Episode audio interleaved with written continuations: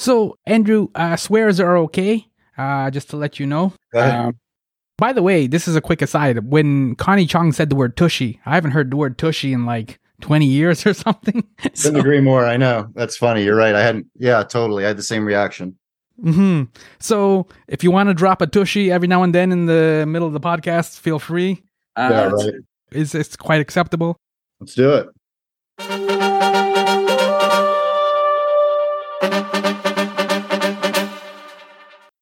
Yo, welcome to My Summer Lair. I'm your host, Sammy. I've never adopted a Cabbage Patch Kid, Younan. Let's hop into the DeLorean and travel back to early February 1983 and visit the International Toy Fair in New York City. This is the country's largest toy trade show, and it would attempt to forecast what the kids would want for Christmas that year. In 1983, at that toy fair, there was the Brooke Shields doll, the Brooke 2, with a new smile and longer hair. All right. There's also the Valley Girl talking doll. I kind of vaguely remember this. It's odd. So when you pull the string on the back of the Valley Girl talking doll, she says phrases like, gag me with a spoon, groated to the max. All right. Of course, it's 1983, so there was E.T. toys as well as Return of the Jedi merch, and Pac-Man spawned Pac-Man Putty, which glows in the dark. I think that was the marketing hook. All right, then. However, the big hit at the International Toy Fair in February 1983 was something called Cabbage Patch Kids. This was new. Coleco's mass-marketed dolls, they didn't cry or say anything. There was no string to pull in the back. They didn't fill up a diaper. They didn't do what dolls do. They were simply soft-skinned, pudgy dolls. That was February. By October 1983, riots were breaking out in stores. We're used to Black Friday news footage of all the pushing and punching, but in 1983, this was new. Seeing a store open its doors and a crowd shoving their way in and grabbing Cabbage Patch Kids. Adults even snatched them out of a child's sticky hands. Children always have sticky hands. What's happening? This is the backdrop of Billion Dollar Babies, directed by Andrew Jenks and narrated by Neil Patrick Harris. Andrew is the face and voice of What Really Happened, a documentary podcast produced by The Rock. It explores, as you can tell from the title, what really happened, often related to pop culture subjects. And in terms of documentaries as a filmmaker, he's made a 30 for 30 and Room 335, where he moved into a senior's home and lived with the old folks for several weeks. In this conversation with Andrew, he and I explore the strange origins of the Cabbage Patch Kids. He uses the word zany, and Connie Chung, remember her? Connie Chung, who is in the documentary, uses the word tushy. Oh man, tushy. As if that wasn't enough, wait until you hear about Babyland General Hospital. The Babyland General Hospital footage in the doc, Billion Dollar Babies, is stunning and surreal. I cannot even process what I saw. I actually had to rewind the film a little bit just to let it sink in. Andrew shares his experiences in that bizarre hospital. It's the 40th anniversary of the Cabbage Patch Kids. Sure, there are no more riots at the stores, but these dolls have lasted 40 years. They are still sold, and they still pack an emotional resonance. Nobody's going to make a doc about the Brooke Shields dolls, right? Here's my conversation with Andrew Jenks talking about Billion Dollar Babies, a Cabbage Patch Kids documentary. Oh, and you better believe I brought up Garbage Pail Kids. 100%, no doubts. Sound, the final frontier. My Summer Lair is an enterprise, a pop culture voyage with a continuing mission, to explore strange new worlds, to seek out new creators and celebrate established producers, to boldly go where no podcast has gone before. And now here is your host, Sammy Younan. Give me just a quick snapshot of what Billion Dollar Babies is, and because it's set in the 80s, just to give people a sense of who you are, can you tell me one of your favorite things about the 80s? It could be the big hair, it could be the music, maybe a specific movie, whatever it is. So just a quick snapshot of Billion Dollar Babies and your favorite things, or one of your favorite things about the 80s.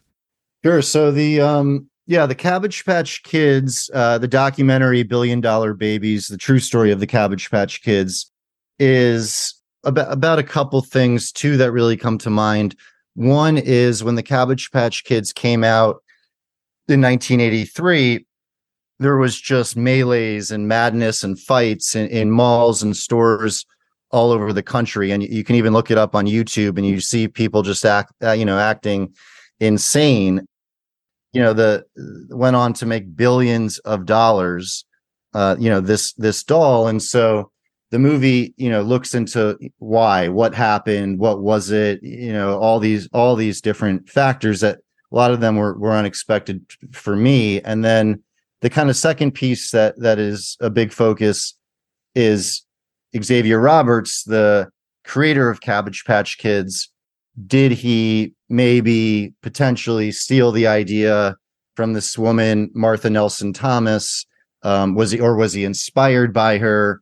And we get into the court cases, and there's kind of a larger conversation there. And what's interesting about the 80s was that there wasn't as many outlets, obviously, as there is these days, and so they were able to find and receive press from everyone that, was kind of people were watching. So you mentioned Connie Chung on the Today Show, Johnny Carson, Letterman, Newsweek, Time, SNL, Nightline, like Ronald Reagan, called and wanted one. There was a patch kid that was with astronauts in space. So that was an interesting piece of it all. I appreciate the fact that you mentioned that one of the Cabbage Patch Kids is left-handed. I'm left-handed. I didn't know that there was left-handed Cabbage Patch Kids. So thank you for representing. That's really funny. Yeah. I hadn't thought of that. Yeah. Mm-hmm. And so, is this kind of, in a weird way, this documentary, is this kind of an extension of your podcast, What Really Happened? You're kind of investigating a longer story. This is obviously not in a podcast. This is a documentary. But is it kind of the same impetus where you're kind of curious and want to see what really happened? Yeah, there are definitely similarities. And What Really Happened, there was an episode I did on the Disney movie that might be the biggest box office flop of all time, called John Carter. And so we did a deep dive on why was it the biggest box office flop, what happened. The director of that film, Andrew Stanton, had never really done an interview since the movie had come out about the movie. Mm-hmm. So kind of like Xavier, who had never really given a full interview, we were able to interview him. And so there's definitely similarities in terms of trying to break down what happened with in that sense, it was a disaster, and with Cabbage Patch, kind of the other way around. Yeah, and for What Happened, it was one of the executive producers was The Rock, Dwayne Johnson, yeah. Right? So that seems like a odd non-visual choice for both of you, the filmmaker and the film star. What? Sorry, say that once more? That seems like an odd choice, like for like a non-visual medium, to tell stories in a non-visual medium, right? Because like you're like a filmmaker and he's a film star. Do you know what I mean? Yeah. So how did you guys end up deciding to not use, quote unquote, your gifts or what you're known for and end up in a non-visual medium? Yeah, that's funny. The first episode of What Really Happened was a story about Muhammad Ali and how he, in Los Angeles, actually in the early 80s, had stopped a guy from committing suicide from a building in Los Angeles. And we had actually been pitching it as a documentary, and someone we were talking to said, this sounds like a really cool podcast, and every episode could be looking back at an historical event and trying to really unpack what went on. And we kind of ran with that, but you're right. It's maybe not what one would necessarily expect. Yeah. I mean, you're a talented filmmaker and he's a talented film star. So it's just kind of surprising. Like, we're going to make a podcast now. I'm like, okay. Yeah. I mean, it was obvious, but you're still telling stories though, right? That's the key, isn't it? That's it. Exactly. It's a documentary podcast, if you will. But yeah, no, you're absolutely. And Dwayne is loves documentaries. And he has a huge affinity for Muhammad Ali. And so there was kind of those natural tie-ins. And so let's keep going, I guess, with the celebrity train, because Neil Patrick Harris is the narrator of Billion Dollar Babies. How did Neil get involved? He has some really great witty lines for a documentary narrator.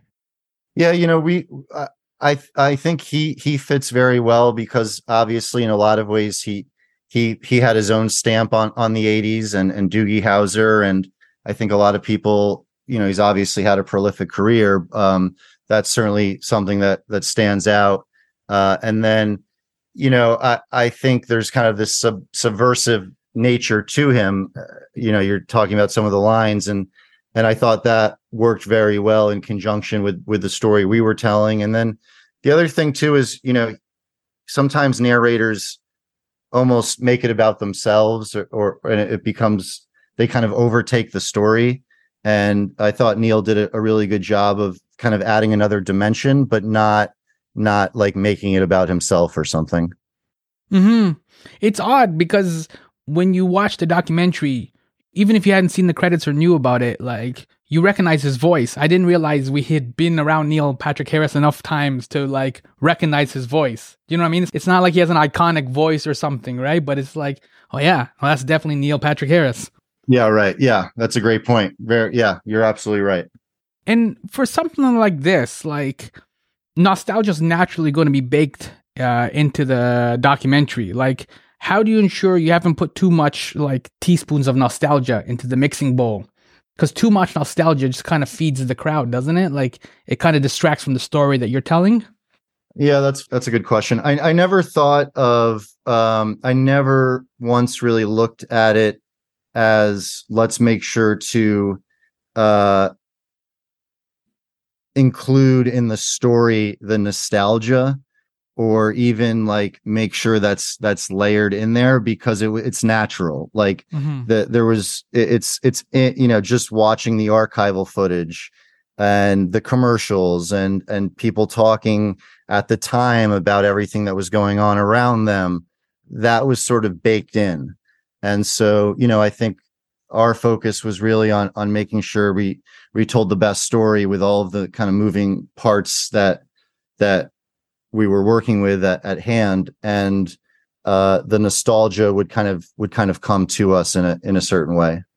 And what about the strangeness? Because on IG you posted, I've been working on this new film for nearly a year, and it might be my strangest movie yet.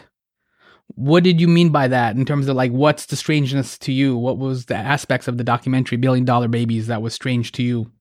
I think if you had told me that we'd be making a movie about the Cabbage Patch Kids, which is already a little bit of a, you know, a zany idea, but while making it, I would be calling courthouses in Georgia and reading, you know, 300 pages of an affidavit and exhibits and all sorts of legal pieces to this.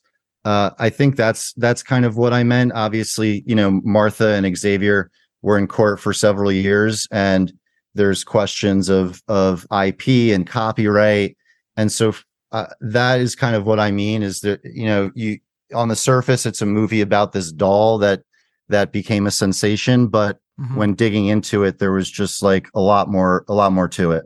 Is it ironic? I guess, is that the right word? That, like, popular and profitable dolls called Little People were crafted initially, what your documentary is saying, they were initially crafted by Martha Nelson Thomas, who didn't get credit or money for them.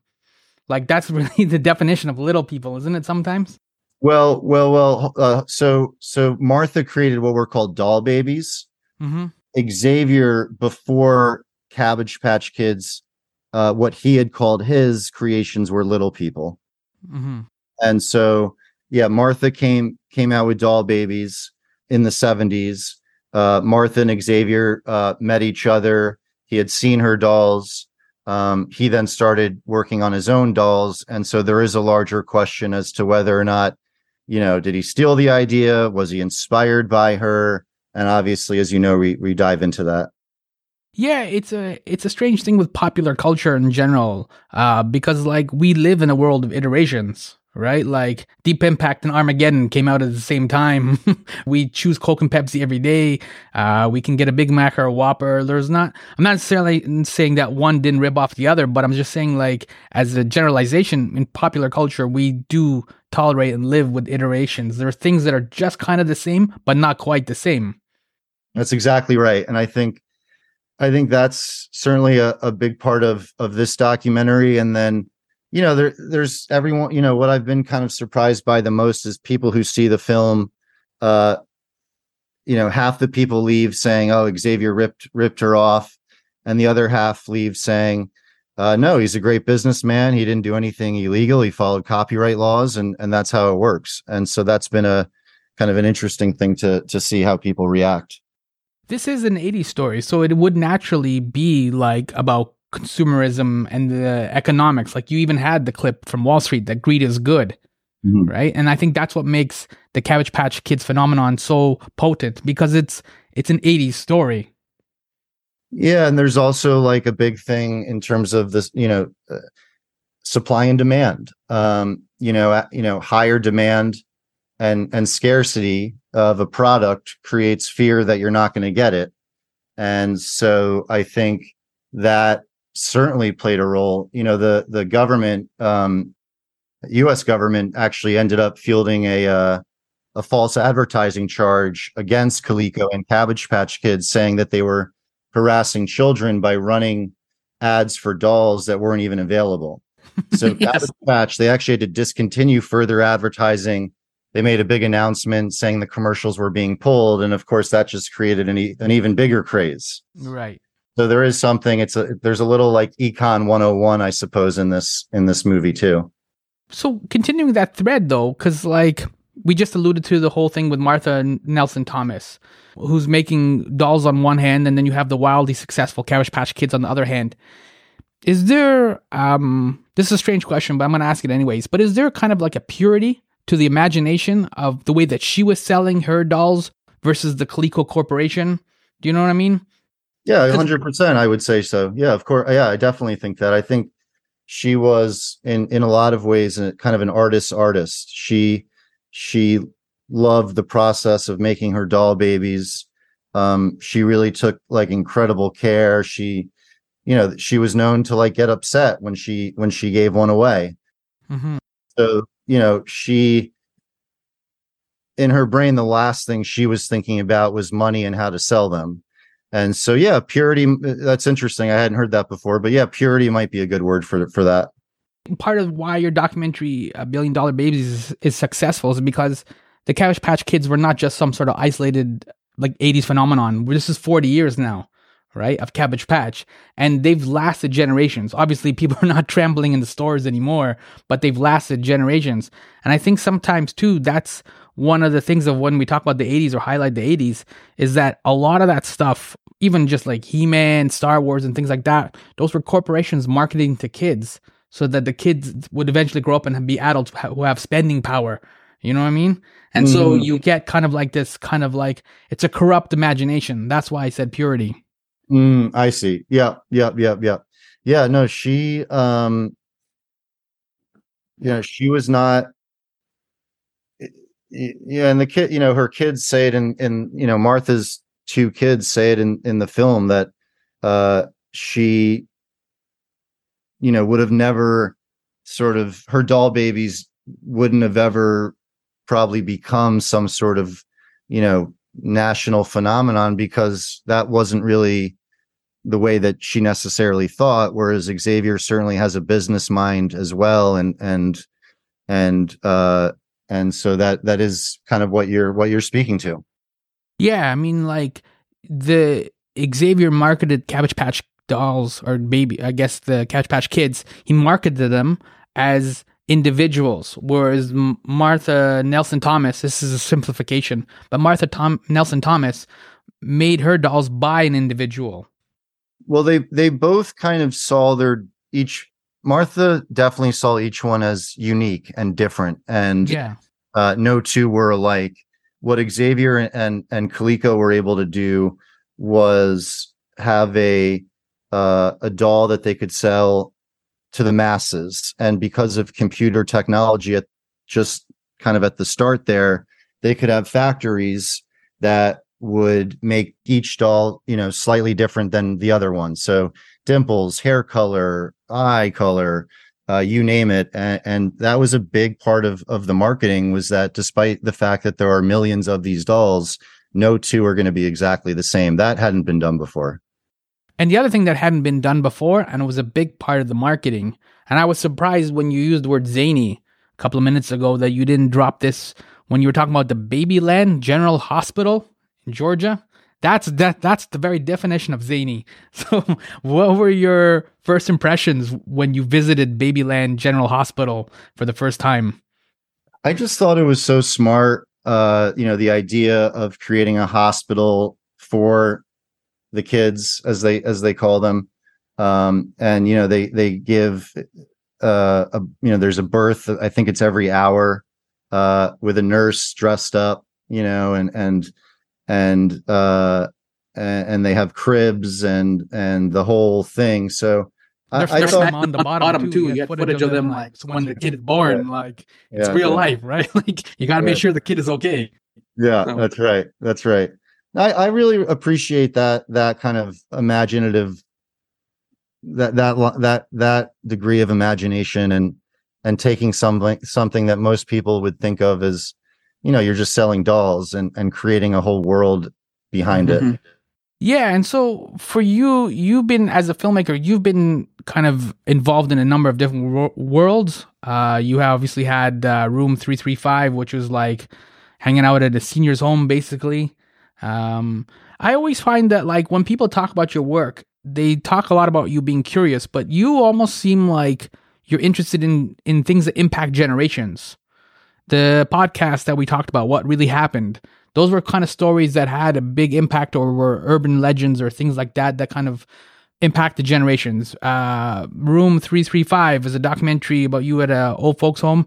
That's, again, you interacting with generations as a young person. And then, of course, Cabbage Patch Kids, Billion Dollar Babies is a documentary about a whole generation of kids just kind of like, and their parents just fighting for these dolls and trying to collect these dolls and things like that.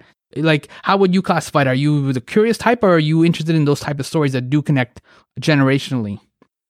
You know, I think for me, I try and find stories about, you know, people that are a lot of times overlooked and not really represented in mainstream media. And so the first documentary, when I was 19 and I moved into a nursing home for 5 weeks, was really about, you know, giving a voice to the senior citizens that lived in the nursing home in Florida that I lived in.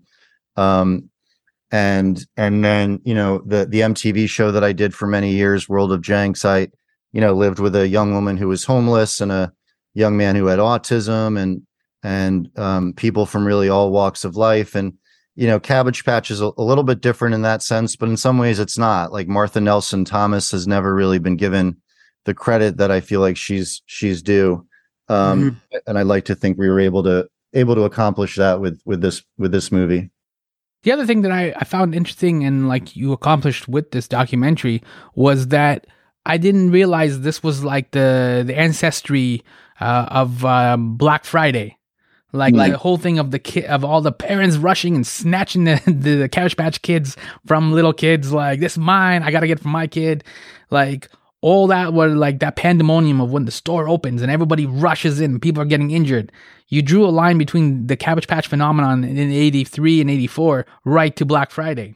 Yeah, well, you know, it's interesting because I think because it was the early 80s, you know, cameras that were a little bit more flexible or you know, readily available for local news stations to use and dispatch made a big difference, because you actually can see the footage of people going that crazy.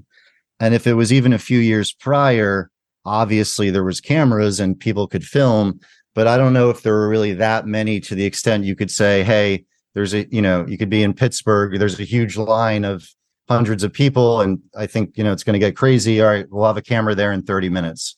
And so I think the ability to capture that really made a huge difference. And I think if you had someone just kind of telling you in an interview, oh, it was crazy and people were fighting and there was bats, you know, and threats, bats being thrown and people threatening each other, it would be like, okay, that sounds crazy. But the footage really, I think, speaks volumes. Yeah, because as you said in the documentary itself, we hadn't really seen anything like that before, right? There was no, to parallel what's in the documentary, at the same time that Coleco was putting out the Cabbage Patch Kids, they put out that computer Atom, which obviously was terrible and nobody remembers it now. It was a failure. There was a lot of glitches and issues with it. And so it's kind of interesting that they have that whole spectrum where people are trampling each other and pushing into the stores to get the Cabbage Patch Kids. And then the other flip side of it, their other product is just, they can't move it at all. Yeah. And that was an issue. You know, Coleco put a lot of, not just tons of money, but you know, the company itself, energy and resources into the Atom. Mm-hmm. Thinking what was true, that computers would be the wave of the future, but as it turned out, they probably should have put more time and energy into developing the quote unquote ugly looking doll. You know, maybe that company would have lasted a little longer. So as we're wrapping up, I appreciate the fact that you also spent a couple of minutes at the end of the documentary talking about the Garbage Pail Kids. Yeah, those were great. Did you collect any of the Garbage Pail Kids, or did you like any of that stuff back in the day? You know, what I thought was so interesting was that, you know, Xavier and his company ended up suing Topps, the Topps company who made the trading cards Garbage Pail Kids. And they ended up, you know, coming to an agreement. And I thought Della, you know, Xavier's who was in charge of kind of his operations, you know, she makes the point that, you know, it was different than the Martha Nelson Thomas of it all. And that it wasn't like Garbage Pail Kids were inspired by Cabbage. They were just ripping it off. And so I didn't see that coming, the Garbage Pail Kids kind of component, but they were certainly very popular.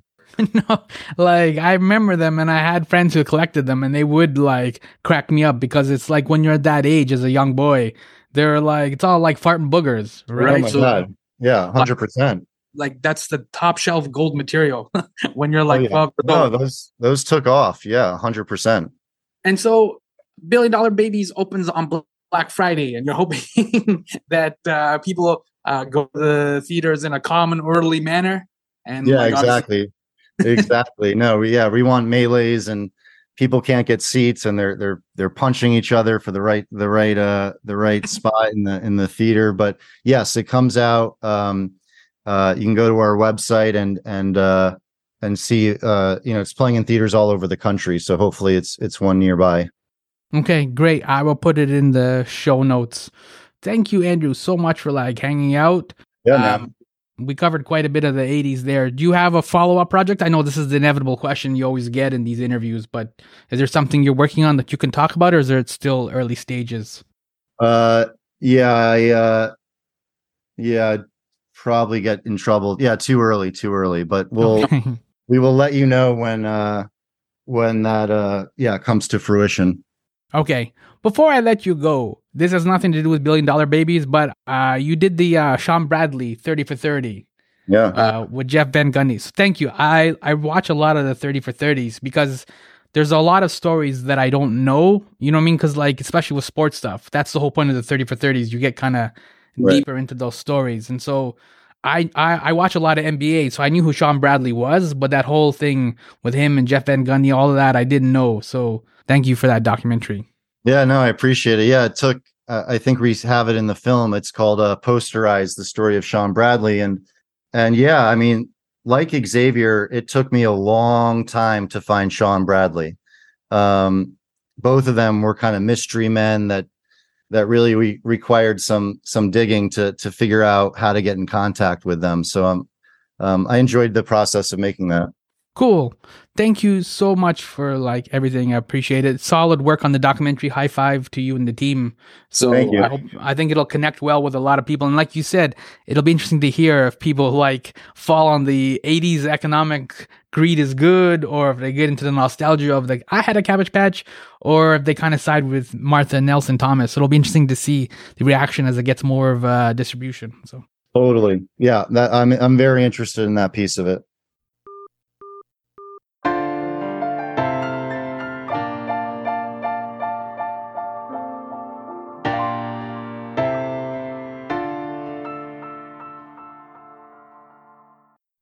Yo, that was director Andrew Jenks. His documentary is Billion Dollar Babies, and I'm Sammy, host of My Summer Lair.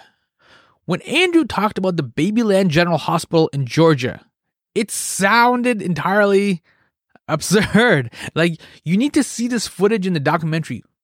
You can watch this doc, Billion Dollar Babies, playing at a cinema near you. Just go for that, just to see this hospital. It's unreal, yet totally real.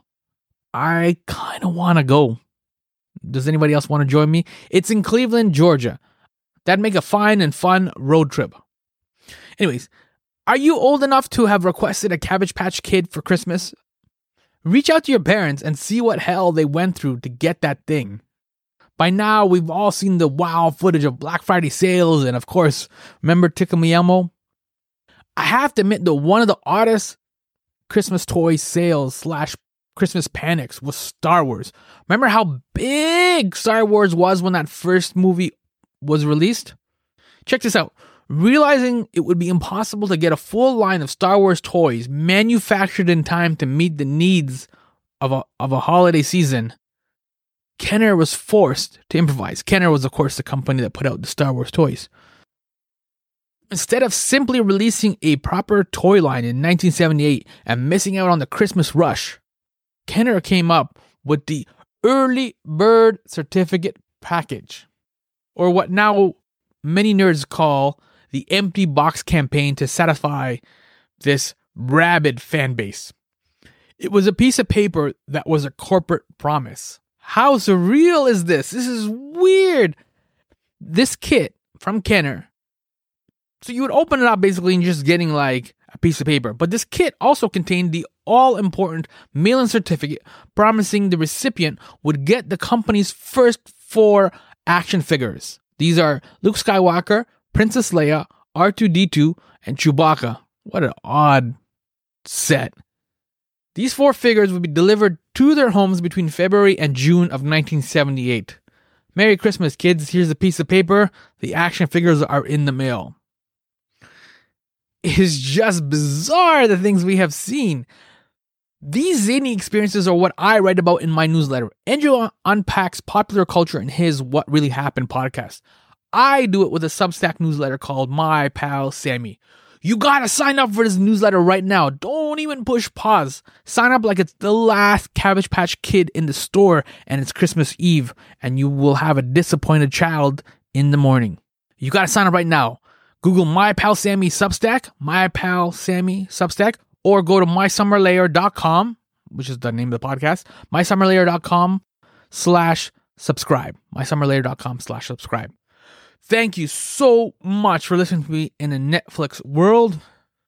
Zany, yo.